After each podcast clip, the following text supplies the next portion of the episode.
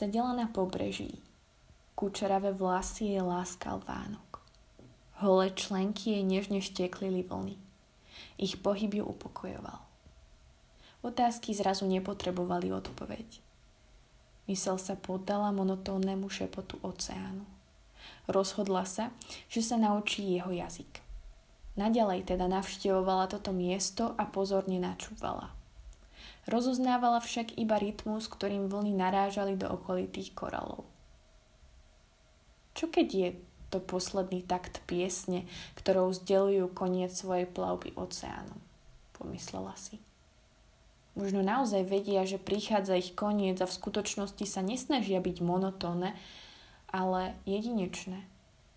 Možno si miesto svojho konca dokonca vyberajú a záleží im na tom, aby boli vypočuté.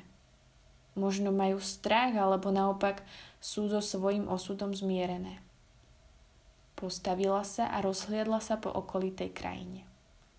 Všetko plynulo prirodzeným spôsobom. Konáre stromov za sprievodu vetra tancovali medzi sebou. Piesok sa vytvaroval do vrázčitých štruktúr, ktoré vymodelovali vlny svojou vlastnou podstatou.